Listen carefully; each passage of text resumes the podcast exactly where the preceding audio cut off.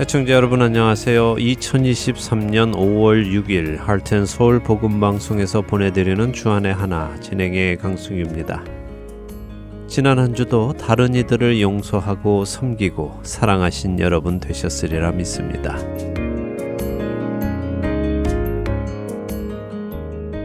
벌써 5월이 되었네요. 이곳 아리조나는 100도를 넘어가며 여름이 본격적으로 시작됨을 알려줍니다. 이제 앞으로 몇 개월간은 사막의 뜨거운 맛을 좀 보며 살아가게 될 텐데요. 그러나 그 후에 반드시 가을과 겨울이 올 것을 알기 때문에 기다릴 수 있고 또 견딜 수 있습니다. 우리의 인생이 어렵고 힘든 시기도 있겠지만 그 시간들이 영원하지 않다는 것과 특별히 우리 그리스도인들에게는 모든 것을 마친 후에 주어지는 영원한 생명이 있다는 사실에 이 모든 어려움을 이겨낼 수 있으리라고 믿습니다. 힘든 과정을 겪으시는 분들 하나님께서 위로해 주시고 힘 주시고 소망을 주시기를 기도합니다. 첫 찬양 함께 하신 후에 말씀 나누겠습니다.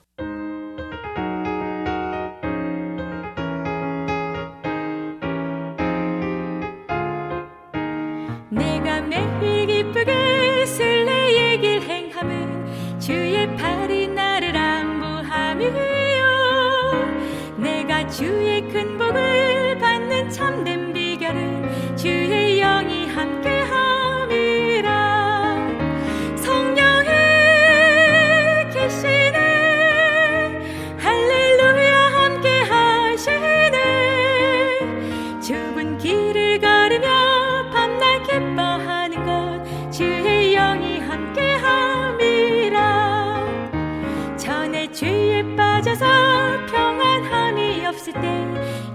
십자가의 공로 힘입어 그 발 아래 엎드려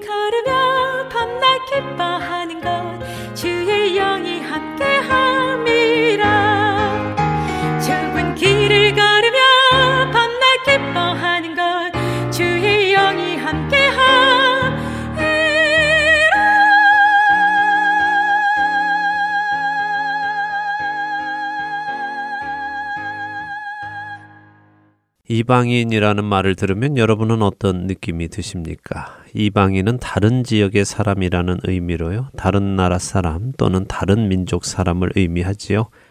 특별히 성경에서는 이스라엘 사람들이 하나님의 선택을 받은 자신들과 달리 선택받지 못한 사람들을 얕잡아서 이방인이라고 부르기도 했고요. 할례받지 못한 자라고 부르기도 했습니다.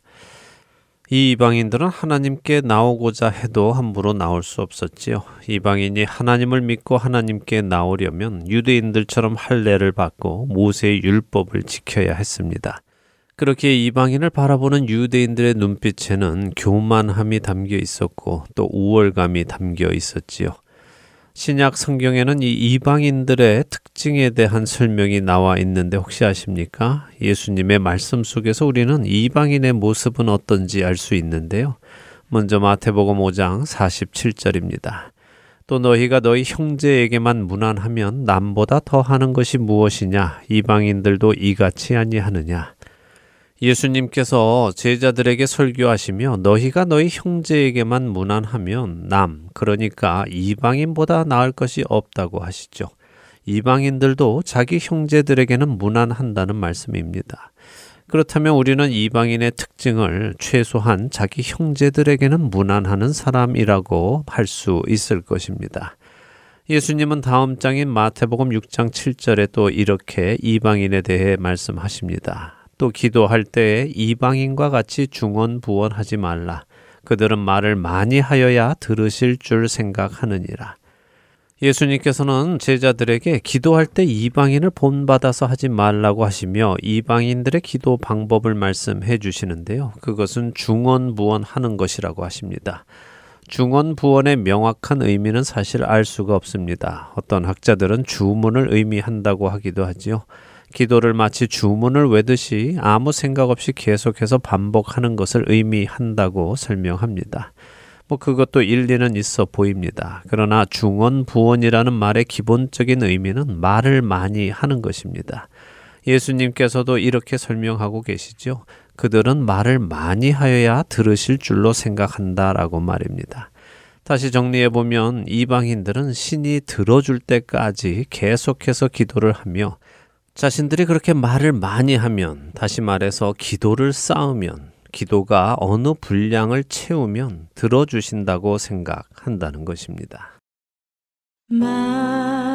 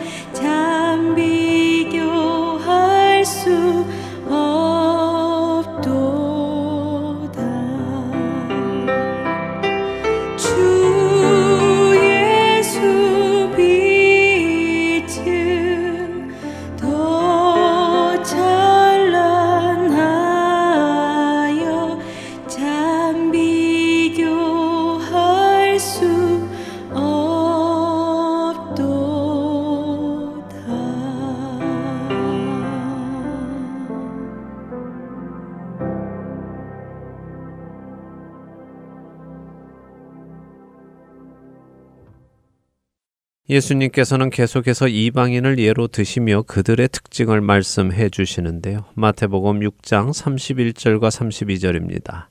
그러므로 염려하여 이르기를 무엇을 먹을까 무엇을 마실까 무엇을 입을까 하지 말라. 이는 다 이방인들이 구하는 것이라. 너희 하늘 아버지께서 이 모든 것이 너에게 있어야 할 줄을 아시느니라. 예수님의 말씀에 의하면 이방인들은 무엇을 먹을까, 무엇을 마실까, 무엇을 입을까 염려하며 그것을 달라고 신에게 구한다고 하십니다. 이번에는 마태복음 20장 25절을 보겠습니다. 예수께서 제자들을 불러다가 이르시되 이방인의 집권자들이 그들을 임의로 주관하고 그 고관들이 그들에게 권세를 부리는 줄을 너희가 알거니와 예수님께서 이 말씀을 하신 이유는 예수님의 제자들이 서로 누가 더 크냐 하고 다투었기 때문입니다. 그렇게 다투는 제자들을 부르셔서는 예수님께서 이 말씀을 하신 것이죠. 너희가 서로 더 높아지려는 이유는 높은 자가 낮은 자를 다스리고 권세를 부려서 군림하려 하기 때문이다. 그런데 이 모습은 이방인들의 권세자들에서 나타나는 모습이다라고 하시는 것입니다. 소위 우리가 흔히 말하는 갑질. 내가 갑이기에 상대적인 의뢰 자리에 있는 사람들에게 내 힘을 과시하고 내 힘을 이용하여 그들을 누르고 그들 위에 군림하며 나의 유익을 채우는 모습. 그 모습은 이방인들에게 있는 모습이다라고 하십니다.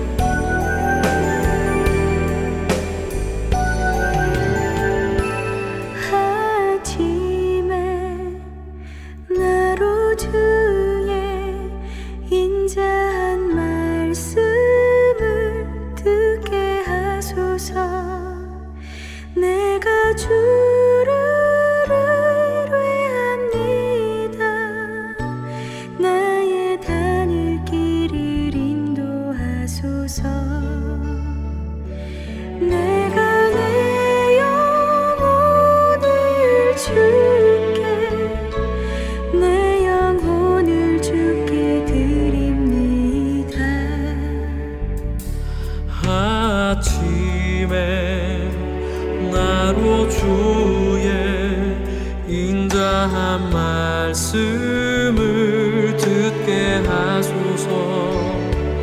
내가 주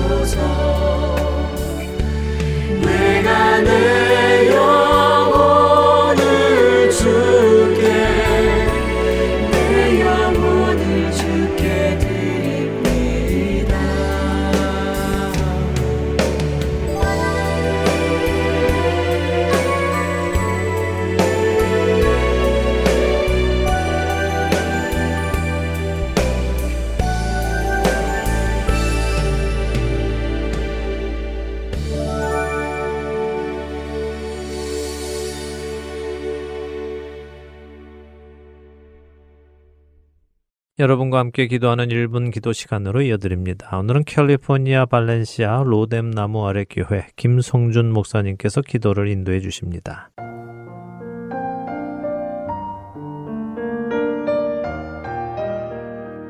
애청자 여러분 안녕하세요. 하트앤서울 복음방송 1분 기도 시간입니다.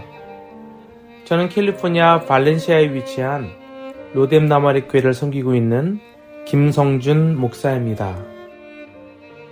요한복음 15장 10절로 11절에 주님께서는 너희가 내 계명을 지키면 내 사랑 안에 머물러 있을 것이다.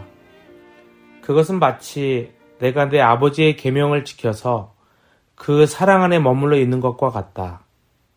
내가 너희에게 이러한 말을 한 것은 내 기쁨이 너희 안에 있게 하고 또 너희의 기쁨이 넘치게 하려는 것이다 라고 말씀하고 계십니다.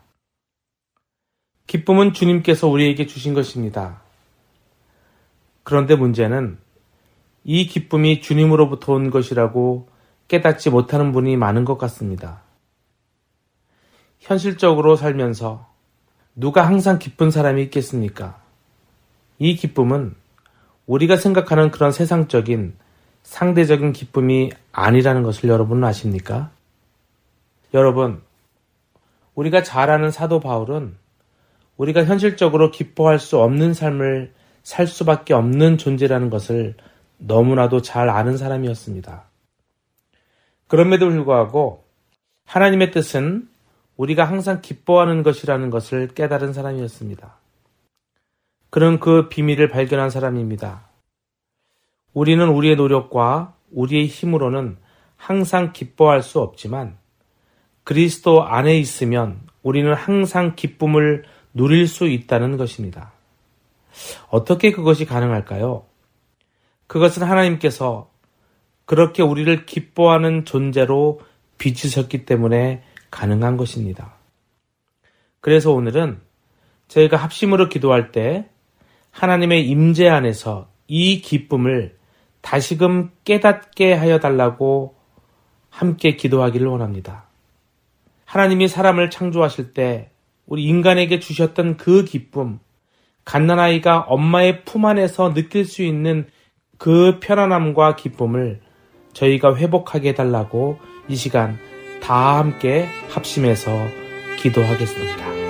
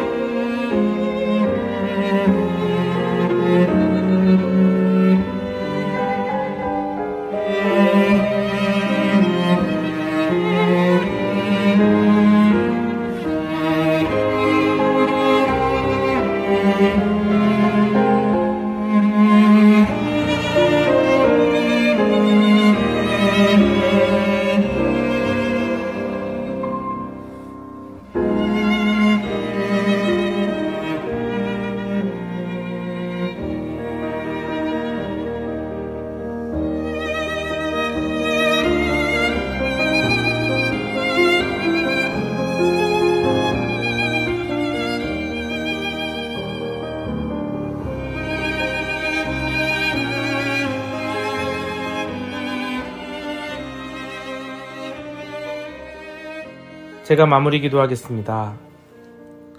주님, 저희가 성령의 열매인 기쁨을 선물로 받게 하여 주시옵소서. 오늘 기쁨의 영이 저희 마음 속에 일어나서 오직 하나님의 임재 안에서만 발견할 수 있는 충만한 기쁨을 깨닫게 하여 주시옵소서. 인생의 참된 행복은 기쁨은 오직 하나님 안에서만 찾을 수 있음을 저희로 이해하게 하시고 부정적인 감정의 기분에 사로잡힐 때마다 하나님의 위로와 소망, 사랑으로 저희를 감싸 주시옵소서. 이날은 주님이 구별해 주신 날, 우리 모두 이날을 기뻐하고 즐거워하자라고 시편 118편 24절에서 시편 기자가 선포한 것처럼 이것이 저의 선포가 되게 하여 주시옵소서.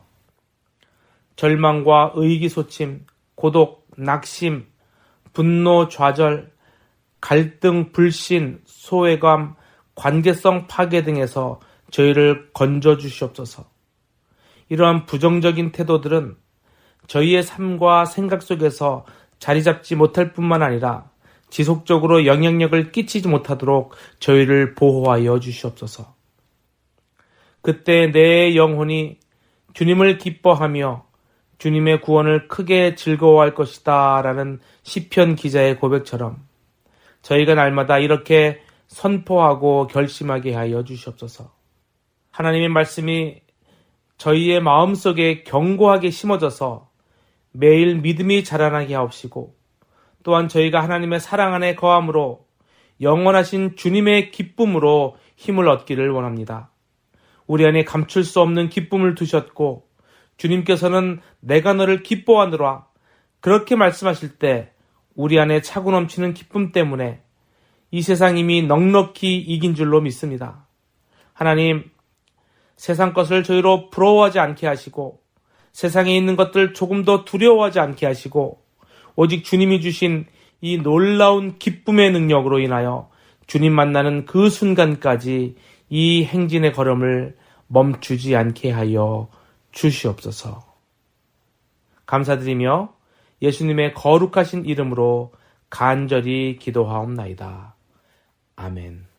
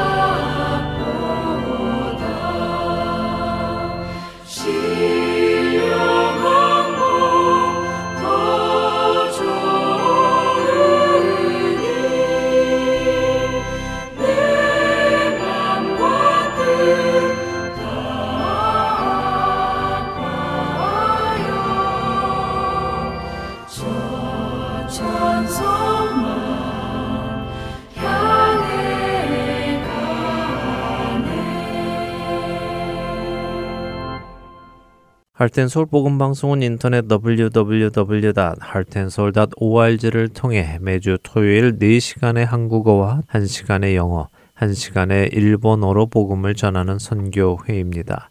이 방송은 스마트폰 앱이나 팟캐스트를 통해 여러분의 스마트폰에서 들으실 수 있으며 매주 댁에서 CD나 MP3 CD로 받아서 들으실 수도 있습니다. 자세한 문의는 방송사 사무실 전화번호 602-866-8999로 해주시면 안내해 드리겠습니다.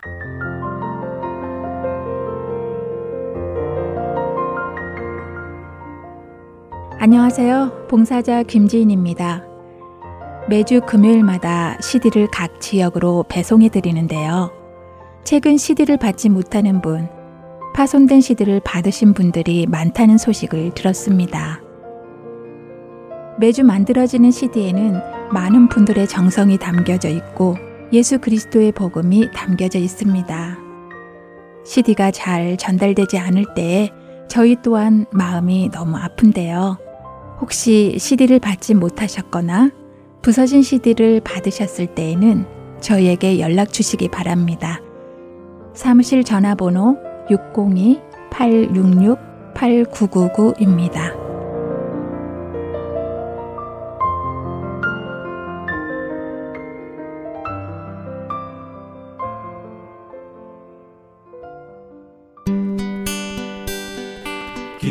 소식 사랑으로 땅끝까지 전하는 아랜소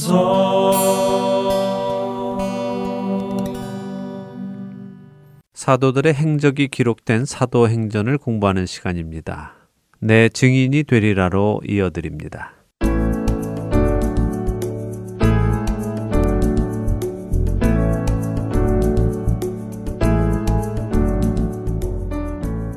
애청자 여러분 안녕하세요. 사도행전을 공부하는 시간입니다. 내 증인이 되리라 진행의 백성희입니다. 네, 여러분 안녕하세요. 강승규입니다. 성령님의 임하심을 보고 놀라하고 있는 사람들, 그리고 조롱하는 사람들을 향해 베드로 사도가 이 현상을 구약 성경에 예언되어 있던 일임을 설명해 주고 지난 6월절에 십자가에 죽으신 예수님이 바로 그 구약에 예언된 메시아셨으며 죽으셨던 예수님을 하나님께서 부활시키셨다고 설교했습니다. 네. 그리고 그 메시아 예수님을 너희가 죽였다 하는 충격적인 말도 덧붙였습니다. 네, 그렇습니다. 베드로 사도의 말을 가만히 듣던 자들, 그들은 베드로 사도의 말이 성경의 예언의 말씀이 응한 것임을 깨닫게 되었죠. 이들은 어떤 반응을 보일까요? 오늘 말씀을 읽고 나누어 보도록 하겠습니다. 사도행전 2장 37절부터 42절까지 읽어볼까요? 네, 사도행전 2장 37절부터 읽습니다. 그들이 이 말을 듣고 마음에 찔려 베드로와 다른 사도들에게 물어 이르되 형제들아 우리가 어찌할꼬 하거늘? 베드로가 이르되 너희가 회개하여 각각 예수 그리스도의 이름으로 세례를 받고 죄 사함을 받으라. 그리하면 성령의 선물을 받으리니. 이 약속은 너희와 너희 자녀와 모든 먼데 사람 곧 주 우리 하나님이 얼마든지 부르시는 자들에게 하신 것이라 하고 또 여러 말로 확증하며 권하여 이르되 너희가 이 패역한 세대에서 구원을 받으라 하니 그 말을 받은 사람들은 세례를 받음에 이 날에 신도의 수가 삼천이나 더하더라. 그들이 사도의 가르침을 받아 서로 교제하고 떡을 떼며 오로지 기도하기를 힘쓰니라. 사도 베드로의 전하는 말씀을 듣고 사람들의 마음이 찔렸다고 합니다. 찔리다 하는 것은 창이 관통할 때 느끼는 아픔을 표현하는 말인데요. 마음이 엄청 아팠다는 것이군요. 네, 그렇죠. 자신들이 하나님께서 네. 보내신 메시아를 알아보지 못한 것만으로도 아픈 일인데 그 메시아를 못 알아본 것은 고사하고 그 메시아를 자신들이 죽이라고 소리쳤고 그래서 그렇게 메시아가 죽으셨으니 이 죄를 어떻게 감당할까 하는 두려움과 아픔이 찾아왔겠지요. 네. 그래서 그들이 탄식하며 묻습니다. 형제들아, 우리가 어찌할꼬 내가 저지른 이 일을 어떻게 해야 해결할 수 있습니까? 하고 묻는 것입니다. 자신이 저지른 일이 얼마나 큰 일인지, 그리고 그 큰 일을 해결할 방법이 없다는 것을 깨닫는 사람이 내뱉는 말이 내가 어찌할꼬입니다. 이것은 우리가 예수님을 영접하기 전에 반드시 겪어야 하는 일입니다. 하나님이 창조주이시고 그분이 모든 것의 주인이신데 내가 그분의 존재를 모르고 내 마음대로 내 원함을 쫓아서 살다가 하나님께서 계신 것을 깨닫게 되고 그 하나님이 정의의 하나님이셔서 모든 악을 심판하셔야만 하시는 하나님이신 것을 깨닫는 사람은 아니 어떻게 하지? 나는 지금까지 그게 죄인지도 모르고 그 죄를 지으며 살아왔는데 이제 어떡하지? 난 이제 심판 아래에 있는 것인가? 다른 방법은 없는 것일까 하며 탄식하는 경험이 있어야만 합니다.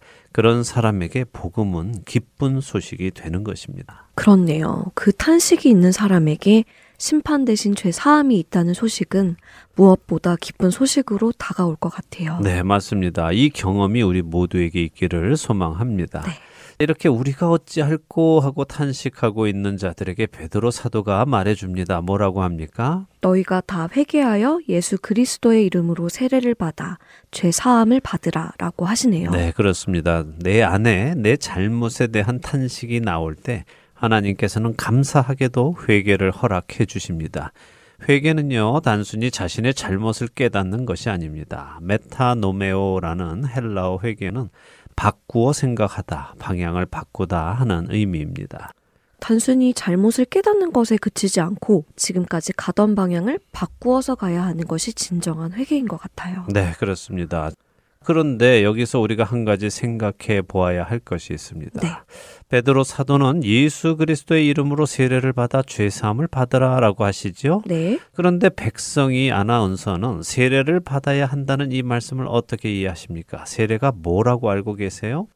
세례요. 네. 세례는 예수님을 구주로 영접한다는 것을 사람들 앞에서 인정하는 것이면서 동시에 이제 내가 예수님과 함께 죽고 예수님과 함께 산다는 것을 공포하는 것으로 알고 있는데요. 아, 예, 잘 알고 계시네요. 음, 네. 다행입니다. 네. 예, 사실 어떤 분들은 세례를요, 교회의 일원이 되는 어떤 행사로 알고 계시기도 합니다. 어, 실제로 우리가 위키 백과사전 같은 세상 사람들이 만든 사전에서 세례를 찾아보면요.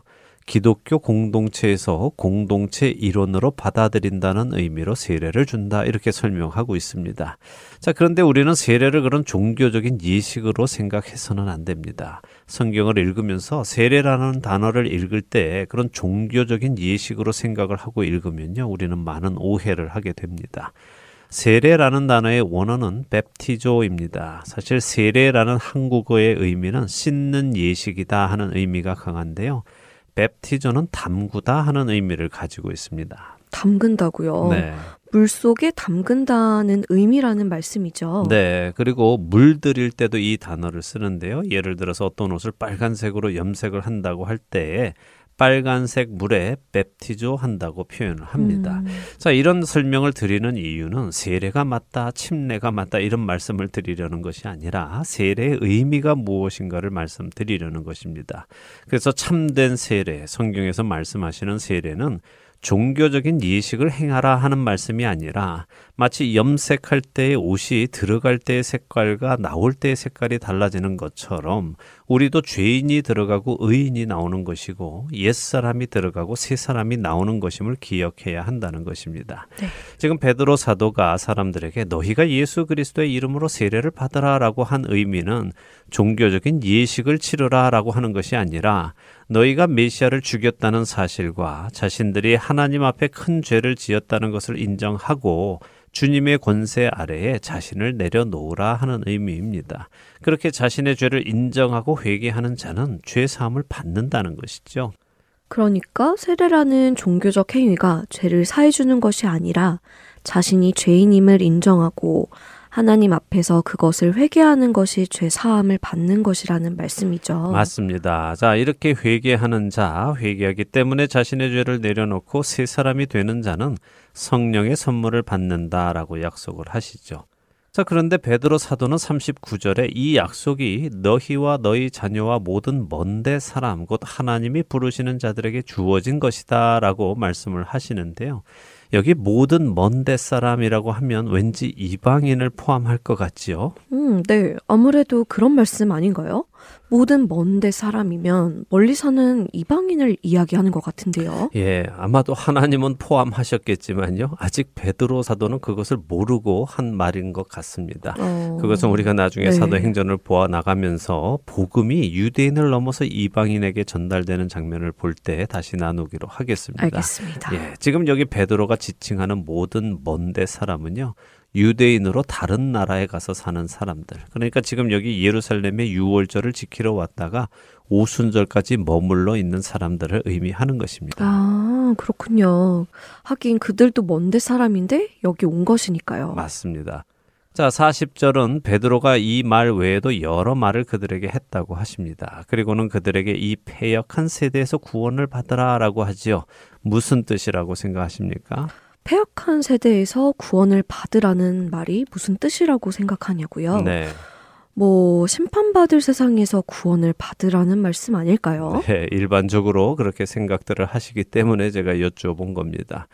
우리는 흔히 이 폐역한 세대를 인류 전체로 이해를 합니다. 지옥에 들어갈 멸망당할 세상에서 구원을 받아라라고 말씀하시는 것으로 이해를 하지요.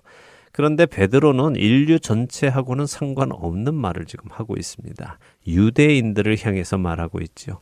베드로가 말하고 있는 이 폐역한 세대는 바로 예수님을 거부한 세대, 메시아를 죽인 세대를 의미합니다. 음, 당시에 유대에 살면서 예수님이 그리스도이신 것을 부인하고 예수님을 죽도록 한 그 세대가 폐역한 세대라는 말씀인가요? 예, 그렇습니다. 이 세대, 곧 예수님을 거부하고 죽인 이 세대는 심판을 받습니다. 그리고 그 심판은 멀지 않아 찾아옵니다. 바로 주후 70년에 있는 예루살렘의 멸망입니다. 베드로는 본인이 이해하고 있던 이해하지 못하던 성령에 충만해서 이 말씀을 네. 전하고 있는 것인데요. 베드로는 이들에게 이제 곧 있을 패역한 세대를 향한 심판, 예루살렘의 멸망에서 구원을 받으라라고 말하는 것입니다. 과연 오늘 베드로의 이 말을 듣고 회개하고 세례를 받는 사람들은 예루살렘 멸망으로부터 구원을 받을 수 있을까요? 글쎄요, 그건 잘 모르겠는데요. 예. 구원을 받습니다. 왜냐하면요. 음, 이제 네. 얼마 후에 사도행전 8장에 가면요. 오늘 네. 이 베드로의 설교를 통해 구원에 이르고 예수님을 영접한 그리스도인들이 핍박을 받는 일이 시작이 됩니다. 음, 스테반 집사가 순교를 하면서 예루살렘에 사는 그리스도인들을 향한 박해가 시작이 되지요. 네. 그래서 이들은 모두 그 핍박을 피해서 예루살렘을 떠나 온 세상으로 뿔뿔이 흩어집니다. 그리고 그들은 70년에 있을 예루살렘 멸망에서 실제적으로 구원을 받게 되지요.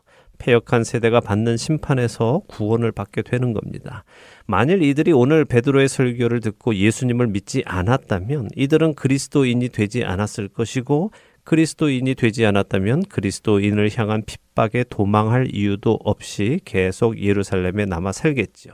그러면 그들은 계속 예루살렘에 남아서 살다가 주후 70년에 있는 예루살렘 멸망에서 함께 멸망을 받을 것이었군요. 네. 참 아이러니하네요. 핍박을 받아 피하는데 그것이 심판에서 구원을 받는 일이 되는 게요. 네, 이것이 참 중요한 내용입니다. 네. 생각해 보세요. 오늘 베드로를 통해 그리스도인이 된 사람들이 얼마 후에 있는 박해를 받을 때 무슨 생각을 했을까요? 박해를 피해서 자신들의 삶의 터전인 예루살렘을 떠나면서 그들은 아, 그리스도인의 삶이 힘들구나, 고난이 오는구나 하며 힘들어 했을 것입니다. 그러나 그들은 훗날 주후 70년에 예루살렘이 끔찍한 모습으로 멸망하는 것을 보면서 자신들을 왜 예루살렘에서 떠나게 하셨는지 하나님의 섭리를 보게 될 것이고 감사하게 될 것입니다. 우리는 그런 고난을 통하여 심판을 면하게 하시는 하나님의 더 큰 계획이 있음을 볼 줄 알아야 합니다. 우리 역시 마찬가지죠.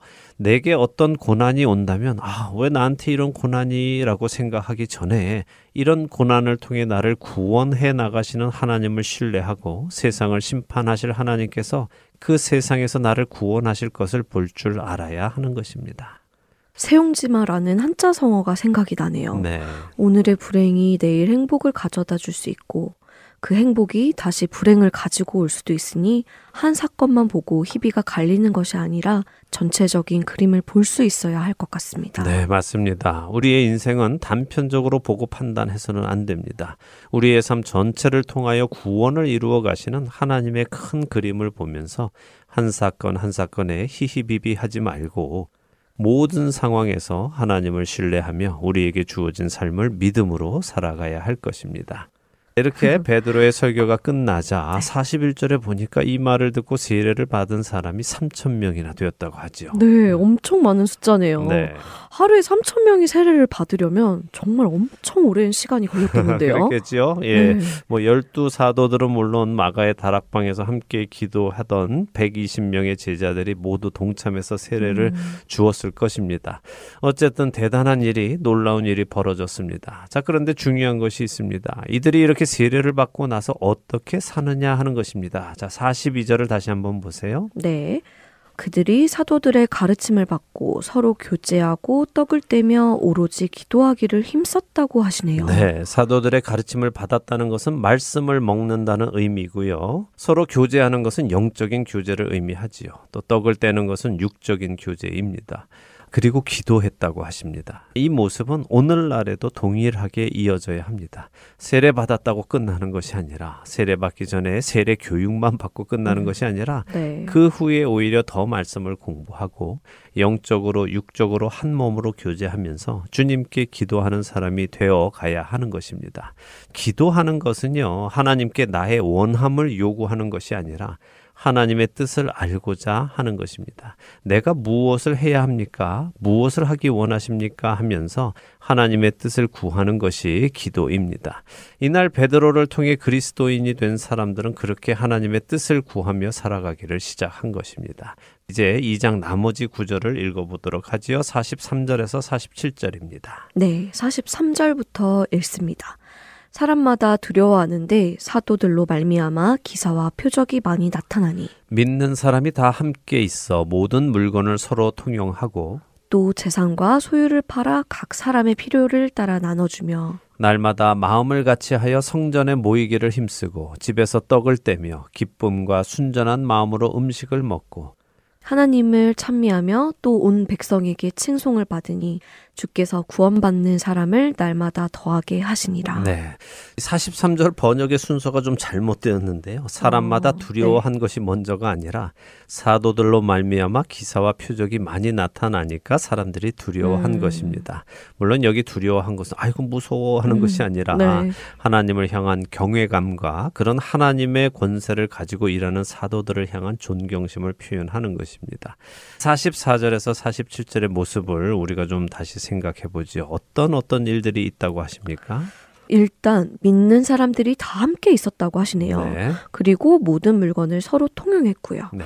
나누어 썼다는 말씀 맞을까요? 맞습니다. 네. 그리고 재산과 소유를 팔아 각 사람의 필요에 따라 나누어 주기도 했네요. 네. 어, 대단한데요? 그리고 날마다 마음을 같이 하여서 성전에 모이기를 힘썼고, 집에서도 모였고요. 그리고 마음에 기쁨이 넘친 것 같아요. 그렇습니다. 그리고 이들이 늘 하나님을 찬송했고 그런 그들의 모습이 온 백성에게 칭송을 받았습니다. 그래서 구원받는 사람들이 날마다 늘어나게 하나님께서 하셨다고 말씀을 맺지요. 자, 이런 모습을 보면 요즘 사람들은 참 놀랍니다. 지금 백성이 아나운서도 대단한데요 하고 놀랐지요? 네. 놀라운 모습이에요. 어떻게 이렇게 서로를 사랑하면서 섬기며 살 수 있었을까요? 많은 사람들이 이 초대교회의 모습을 부러워하기도 하잖아요. 네, 맞습니다. 많은 사람들이 초대교회의 모습을 부러워합니다. 어쩌면 이렇게 자신의 것을 다 나누어서 살 수 있었을까? 맞아요. 왜 지금은 이런 모습이 네. 없을까 궁금해 하기도 하죠. 또 어떤 사람들은 초대교회 성도들이 이렇게 서로 물건을 통용하고 재산과 소유를 팔아서 필요를 따라 나누어 주고 하는 모습이 예수님의 재림이 가까울 것이라고 생각했기 때문에 재물에 대한 애착심이 덜해서 가능했다라고 말하기도 하는데요. 어떻게 그렇게 생각하십니까? 음, 글쎄요. 그런 생각은 저는 딱히 해보진 않았는데, 만일 예수님이 곧 오실 것이기에 자기 재산이 쓸모없다고 생각했다면, 그건 왠지 복음의 능력 같지는 않은데요. 예수님이 곧 오실 것이 아니라고 생각했다면 이렇게 서로 나누지 않았을 것이라는 말이기도 하잖아요. 그렇습니다. 그런 주장과 해석은 옳지 않습니다.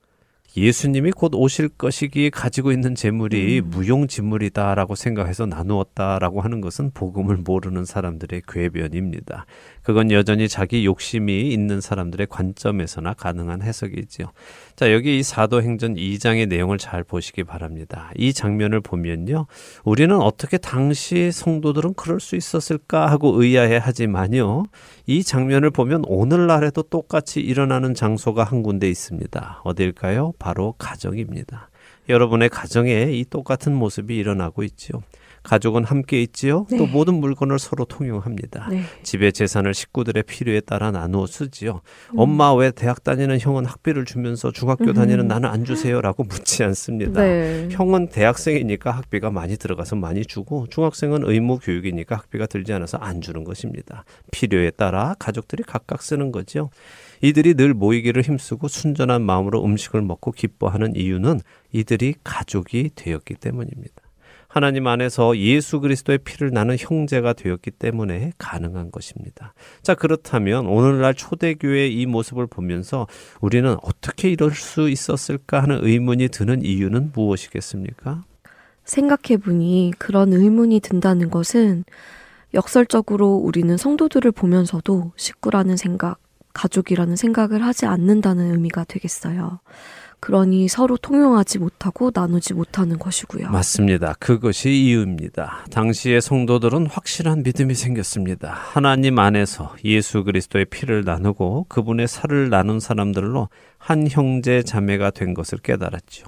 육신의 가족이 가족이 아니라 새로운 가족, 하나님께서 맺어주신 그 새로운 가족이 생긴 것을 깨달았기에 이들은 가족처럼 생활하기 시작한 것입니다. 서로 누가 더 많이 쓰느냐 아니냐, 누가 더 크냐 아니냐를 나누는 것이 아니라 하나님 안에서 한 가족으로 살며 가족을 위해 살아가는 사람들이 된 것이죠. 그리고 중요한 것은 우리는 영원한 삶, 곧 영생을 이런 모습으로 살아갈 것이라는 것입니다. 한 가족으로 말인 거죠. 그럼요. 하나님을 한 아버지로 예수 그리스도를 우리의 맏 형님으로 그리고 나머지 구원받은 모든 자들은 형제 자매로 영원히 서로 통용하며 서로 나누며 마음을 같이 하며 기쁨과 순전한 마음으로 하나님을 찬양하며 살아가게 될 것입니다. 우리가 오늘날 교회에서는 왜 이렇게 살지 못하는가 스스로 자신의 믿음을 점검하고 생각해 보시기 바랍니다. 네. 이렇게 성도들이 가족으로 살아가기 시작하니까 많은 사람들이 그 모습에 자신들도 그 가족의 일원이 되고 싶어서 교회 공동체 안으로 들어오기 시작했습니다. 하나님께서 날마다 구원받는 사람들을 더하셨다고 하시면서 사도행전 2장은 마치지요. 우리도 복음을 온전히 깨닫게 되기를 바랍니다. 그래서 이런 모습으로 살아가기를 소망합니다. 네. 실제로 여전히 이런 모습으로 살고 계시는 교회 성도들도 많다는 것도 기억하시기 바랍니다. 네, 맞아요. 교회 생활 해보면 정말 식구처럼 섬겨주시는 분들이 계시는데 그런 분들은 정말 복음을 올바로 아는 분들이라는 생각이 듭니다.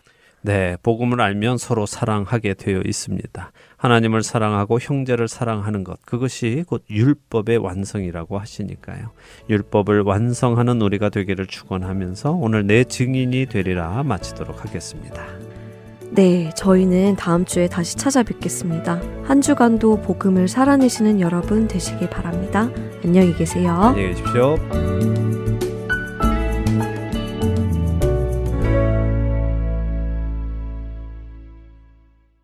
나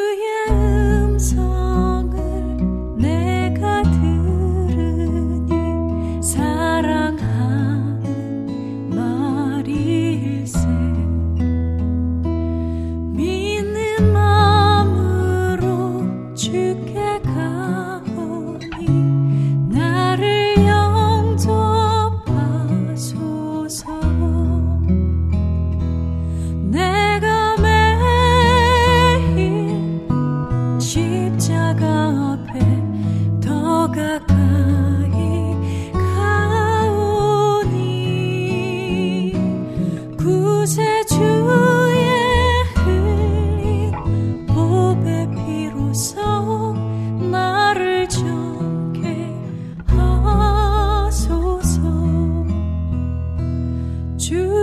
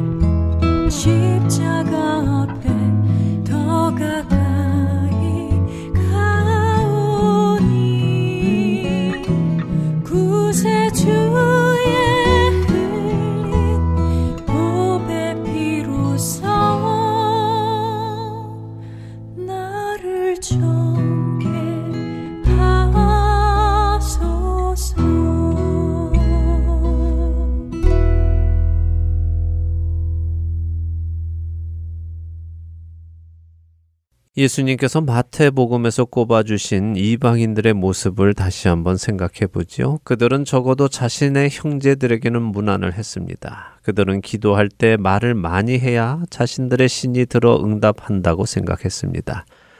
또한 그들은 무엇을 먹고 마시고 입고 살아야 하는지 염려하며 그것들을 달라고 신에게 기도한다고 하셨습니다. 마지막으로 그들은 더 높은 자리, 더 힘이 있는 자리에 올라가서 남들을 자기 아래에 두고 그 위에서 군림하고자 한다고 하셨지요. 예수님은 이방인이 바로 이런 특징을 가지고 있다고 하셨습니다. 그런데 예수님께서 이방인의 이런 특징을 말씀하신 이유가 무엇이겠습니까? 이방인들은 이런 사람들이니 그들을 무시해라, 그들과 상종하지 마라라고 하시려는 것이었습니까? 아니면 이방인들은 이렇지만 너희는 이방인이 아니라 하나님의 택하신 백성이니 이들과 달라야 한다는 것을 말씀하시기 위함입니까? 당연히 뒤에 말씀이지요. 마태복음 20장 25절에서 27절을 읽어 드립니다. 예수께서 제자들을 불러다가 이르시되 이방인의 집권자들이 그들을 임의로 주관하고 그 고관들이 그들에게 권세를 부리는 줄을 너희가 알거니와 너희 중에는 그렇지 않아야 하나니 너희 중에 누구든지 크고자 하는 자는 너희를 섬기는 자가 되고 너희 중에 누구든지 으뜸이 되고자 하는 자는 너희의 종이 되어야 하리라. 예수님은 분명하게 말씀하십니다. 이방인들은 그렇지만 너희는 그렇지 않아야 한다고 말입니다. 그런데 중요한 것이 있습니다.